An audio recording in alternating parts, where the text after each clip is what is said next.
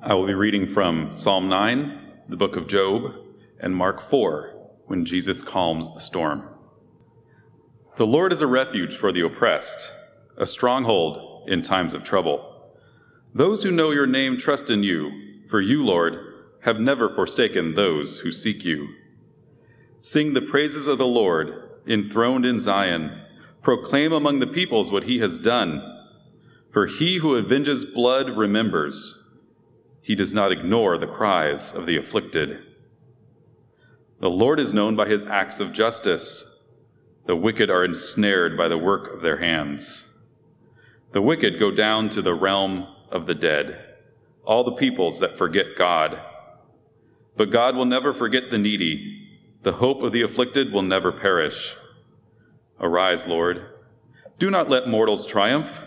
Let us be judged in your presence. Strike them with terror, Lord. Let the nations know they are only mortal. Then the Lord spoke to Job out of the storm. He said, Who is this that obscures my plans with words without knowledge? Brace yourself for a fight. I will question you, and you shall answer me. Where were you when I laid the earth's foundation? Tell me if you understand. Who marked off its dimensions? Surely you know. Who stretched a measuring line across it? On what were its footings set? Or who laid its cornerstone? While the morning stars sang together and all the angels shouted for joy? Who shut up the sea behind doors when it burst forth from the womb? When I made the clouds its garment and wrapped it in thick darkness? When I fixed limits for it and set its doors and bars in place, when I said, This far you may come, and no farther, here is where your proud waves halt. That day, when evening came, Jesus said to his disciples, Let us go over to the other side.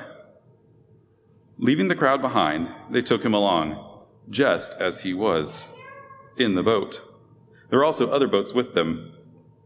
A furious squall came up, and the waves broke over the boat, so that it was nearly swamped. Jesus was in the stern, sleeping on a cushion. The disciples woke him up and said to him, Teacher, don't you care if we drown? He got up, rebuked the wind, and said to the waves, Quiet, be still. Then the wind died down, and it was completely calm. He said to his disciples, why are you so afraid? Do you still have no faith? They were terrified and asked each other, Who is this? Even the wind and the waves obey him. This is the word of God.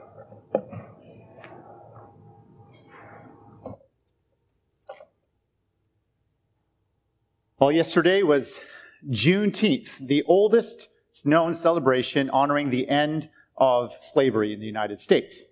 And this week, Congress passed into the law that Juneteenth is now a federal holiday. So many of you might have enjoyed a Friday off. Now, if you're not familiar with the background, on June, what date was it? 19th, 1863, uh, 1865, a Union general rode into Galveston, Texas to declare that slaves were now free. And even though the Emancipation Proclamation uh, was written into law, uh, introduced by Lincoln in eight, January 1863. It could not be enforced in many places that were still under Confederate control. So in Texas, it took over two years for approximately 250,000 Texan slaves to know that their freedom, that they were now free. And here we are, 160 years from the end of slavery, and still we are seeing the effects of oppression resulting from slavery. In particular, when you look at wealth, the measure of resources that one has access to, based on statistics in 2019, we find that the median household wealth of white families is around $188,000 compared to $24,000 for African American families. Now, the majority of wealth is transferred through intergenerationally from generation to generation through land ownership in America. And land is something that uh, that many white households benefited from even as slavery ended. And black and as uh, and Native Americans, as we heard the story, uh, children's story today reminded us of, lost out on even as America developed. And it's not getting any better. Since these statistics were collected by the government in 1963, the unjust effects of slavery continue to be revealed in these wealth statistics on our nation. White wealth continues to grow while black wealth remains pretty flat. So the question is, what's the way out? How do we respond to injustice and oppression? Particularly for African Americans in America. Now, discussing possible solutions like reparations is something that we need to do, but that's not the point of today's message. But I want us to look at what informs our response to injustice. And over the course of the summer months, we'll be looking at readings of the lectionary through a lens of justice. But not just our sense of justice. You see, we have an idea of what that looks like. But we want to see how God addresses oppression and injustice through the pages of Scripture. And in doing so, we hopefully will uh, arrive at a more hope filled response to justice that doesn't just limit responding to bold uh, activism on one hand, or on the other hand, just denying that any of it exists, or resigning to silence because it's just too hard to think about, as many of us might be inclined to do. Today, in the lectionary text that Ryan read for us, we want to explore how we might respond to injustice and suffering that we observe in the world. First, there's our response, and then we see God's response, and then we see our renewed response to injustice. Now, the scripture gives us many points of connection and comfort because we recognize that there are that, that life is real and life is hard often. And so we want to see what scripture says about injustice in today's lectionary texts. So some of us might find it easy to identify with Job. Job experiences a lot of hardship in his life. We cry out to God for relief and for our suffering and for oppression. And like Job, we might even demand to have a chance before the living God to say, why? Why, God? What's going on? Job expresses a sense of injustice despite living what he views as an upright life. He doesn't understand why he has experienced personal losses in personal health, in material wealth, and even in his members of his family. Job's complaints are not novel when he essentially says, says to God, What did I do to deserve this? This isn't fair. I'm a good person. And over the course of the first 37 chapters of Job, we hear his so-called friends unhelpfully counsel him to repent of some sin that clearly has made God angry to result in these unfortunate circumstances in Job's life. Or at the very least, they're saying that there's something that you're not aware of that has brought him all this calamity. Yet Job insists that his suffering is undeserved. It's unjust. And all through the dialogue, Job demands a chance to stand before the living God. And in chapter 38, that's when God finally responds to Job's sense of unjust suffering. I wonder, do any of us ever feel like Job? That God, why do I have to go through this? Why does this have to happen to me or to my loved ones? Or maybe you feel a little bit like uh, the disciples in the boat with Jesus in Mark chapter 4 where, where they come and they say, a squall, a furious squall came up and the waves broke up over the boat so that it was nearly swamped and Jesus was in the stern sleeping on a cushion and the disciples woke him and says, say, teacher, don't you care if we drown? Like the disciples, we have come to know Jesus and we hear his call and recognize God's power and faithfulness in our lives. And we're glad to have Jesus in the boat with us, journeying through the seas of life together. But when the seasons turn of life turn from smooth sailing during the day into this evening darkness, we wonder what Jesus is up to. We, we wonder if, why he would let this happen to us. And we remember verses like, you know, Romans, if God can be for us, then who can be against us? Why is this happening if God is for me? Jesus is right there with me, but he seems fast asleep, oblivious to what I'm going through, to my anxiety, to the storm that surrounds me. And the disciples voice what we feel. Jesus, don't you care what's going on? Jesus, don't you care about my depression? Jesus, don't you care about the shame that I experience? Jesus, don't you care about all these things that cause my anxiety? Why would a good God allow this to happen to me and allow me to go through this? I mean, if I were God with God's power and I really cared about people, I would probably stop this from happening. Aren't we all tempted to think like that sometimes? To think that we can out God God. This is rather human of us. It's not wrong to point out that things are not right in our world. It's not wrong to lament oppression. It's not wrong to want relief from suffering. And it's not wrong to ask questions to make sense of our suffering and oppression in our world. That's what it means to be human, I think. But in some ways, when we're asking those kinds of questions, we're tempted to out God God. What do we do with that? How, how does God respond to our outgodding of God? Job does what most of us do. It's not wrong. Uh, he, he, drew, he draws conclusions about the nature of God and God's rule from what he observed on earth in his circumstances and in the circumstances that surround him. And God responds to Job's questions in chapter 38, saying this. Verse 2 Who is this that obscures my plans without words, without knowledge? In other words, he's saying to Job, Job, you talk a lot, but you don't know what you're talking about. Verse 4, God continues, Where were you when I laid the earth's foundation? Tell me if you understand.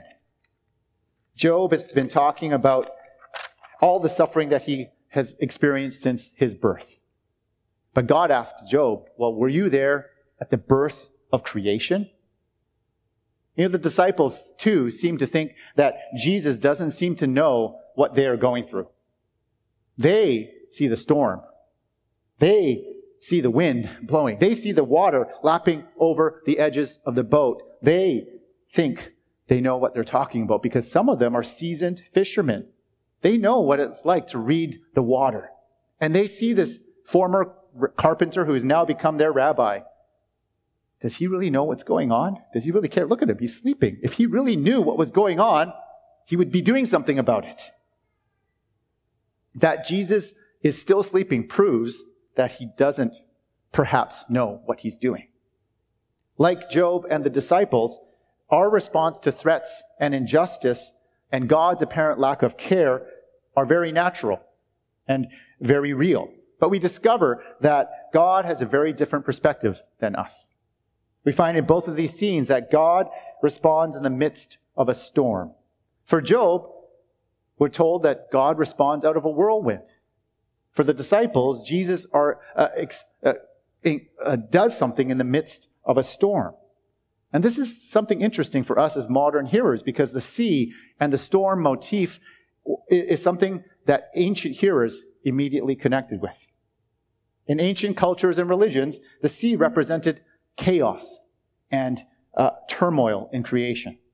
In both the Babylonian and Ugaritic uh, cultures that preceded the Hebrew faith, the goddess of the sea needed to be tamed and defeated by a greater divine power in order for order to be restored in creation. The sea symbolized all that was out of control in this world, and humans suffered at the hands of that chaos.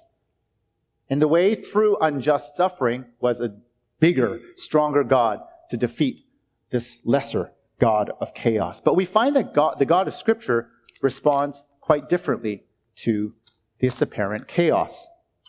In Job chapter 38, verses 8 to 11, I think it's coming up on the screen, uh, God asks, Who shut up the sea behind the doors? When it burst forth from the stu- stu- womb, when I made the clouds its garment and wrapped it in thick darkness, when I fixed limits for it and set its doors and bars in place. God's, response, God's response to Job in verses 8 and 11 indicate that the living God doesn't fight the chaos. God, we find, doesn't have to. God demonstrates control over all of creation, including the chaos in the world. God sets limits for the seas and where it can go. And rather than envisioning this battle between kind of equal gods, we find that scriptures view the living God as a supreme power over all of the universe. The seas, as powerful and chaotic as they are, and as destructive as they can be, actually serve a purpose in the plan of the living God.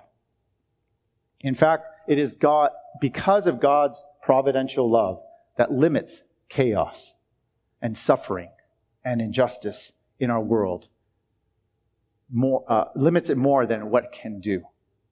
For Job, God's response sets Job's, Job right in three ways.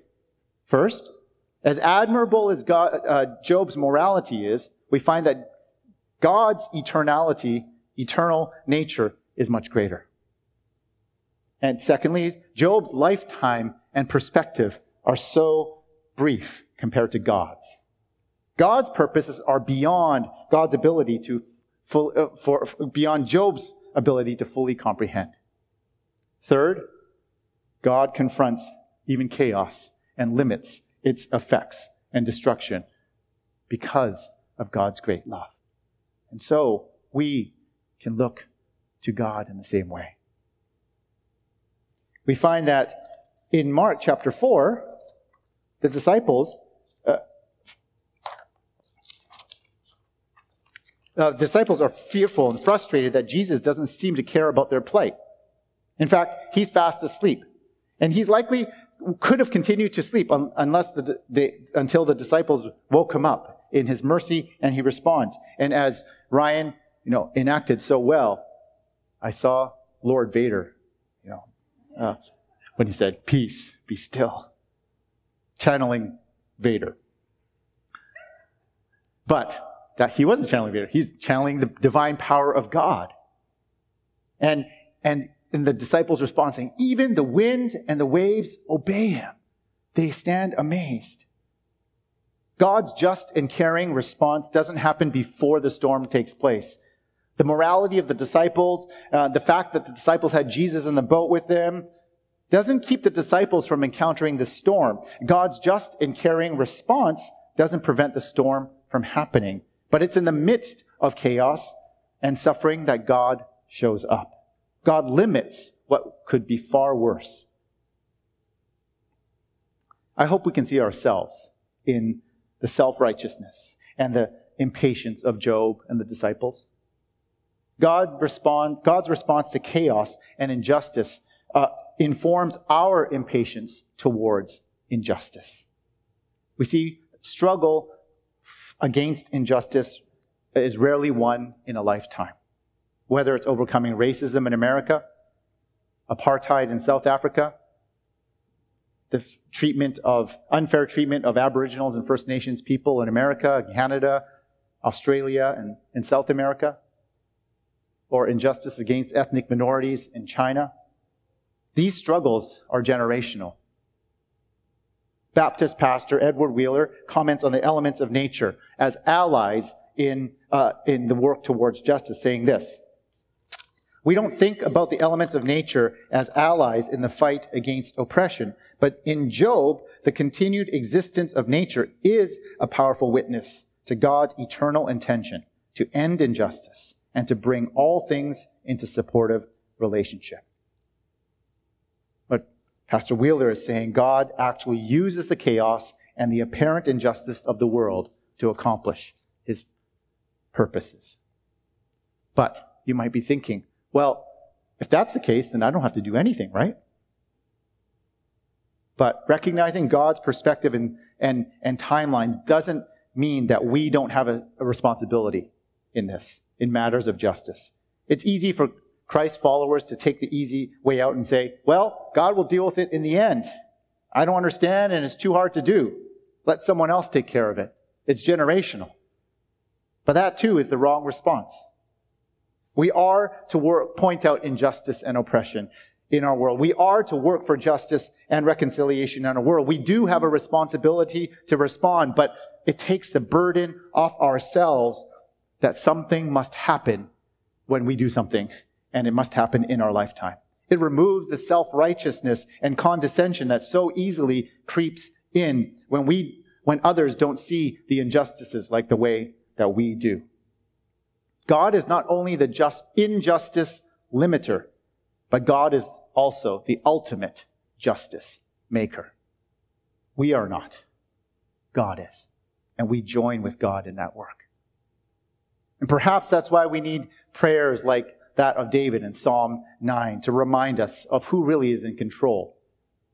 David's words remind us of who we can direct our sense of injustice towards. Here on the screen, but the Lord sits enthroned forever.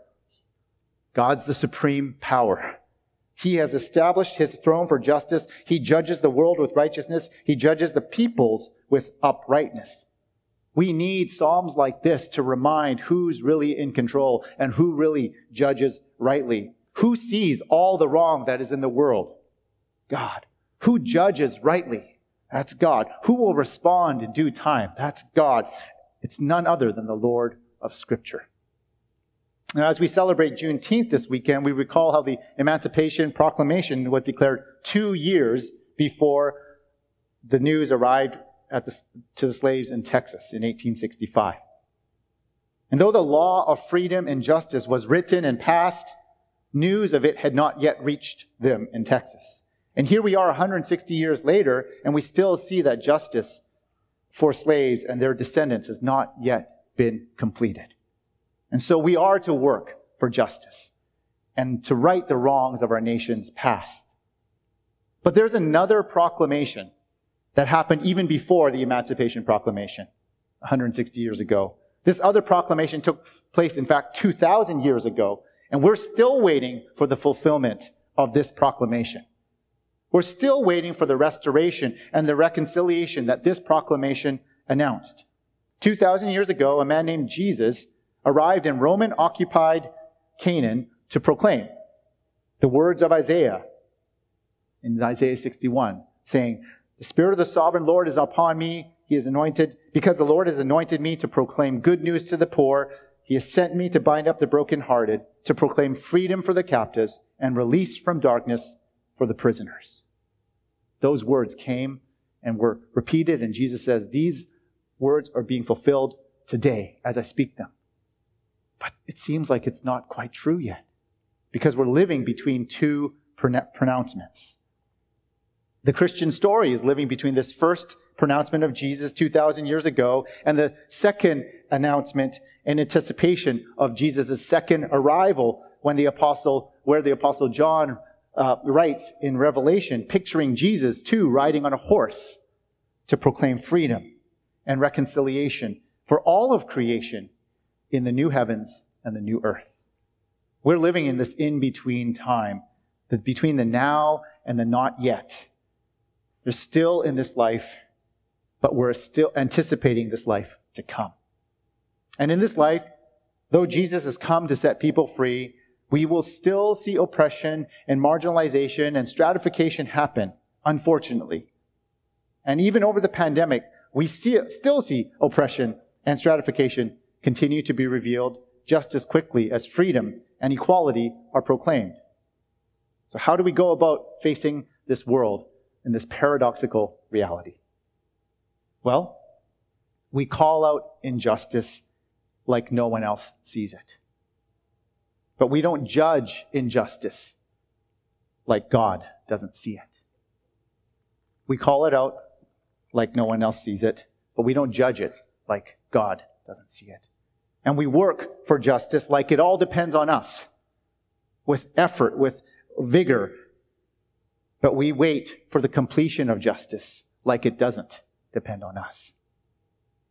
Because we know that God's true and transforming justice depends completely on God.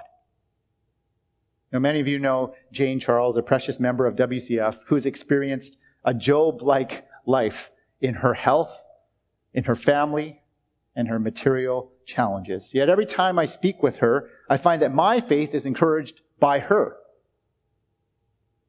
Despite the tremendously difficult circumstances that she has faced, For the past 25 years, she's been in and out of the hospital with one health condition after another. Yet her faith, uh, faith and, in, and love, faith in and love for God remains undeterred. She shared with me and others who have been supporting her this week. Must we only love him when things are going well? No, we must love him when things are not going well and worship him in the midst of pain. She's been in the spirit of worship and song, recognizing God's blessings in the midst of suffering. And G- Jane expresses a deep trust in this God of justice who, in God's loving mercy, keeps deathly suffering at bay, even for her. You know, God is the one who holds the universe in God's hands. God keeps chaos and injustice at bay. Not because God's afraid of it, but because of God's immeasurable love and eternal wisdom. God will judge rightly and will restore completely. So we don't have to do it all ourselves. We don't have to sit in despair that the injustice and the oppression that we see in this world will never be addressed. Because it will. Followers of Christ know the end of the story, and so we work for justice with incredible hope and love. So let it be, let it be, let it be. Amen.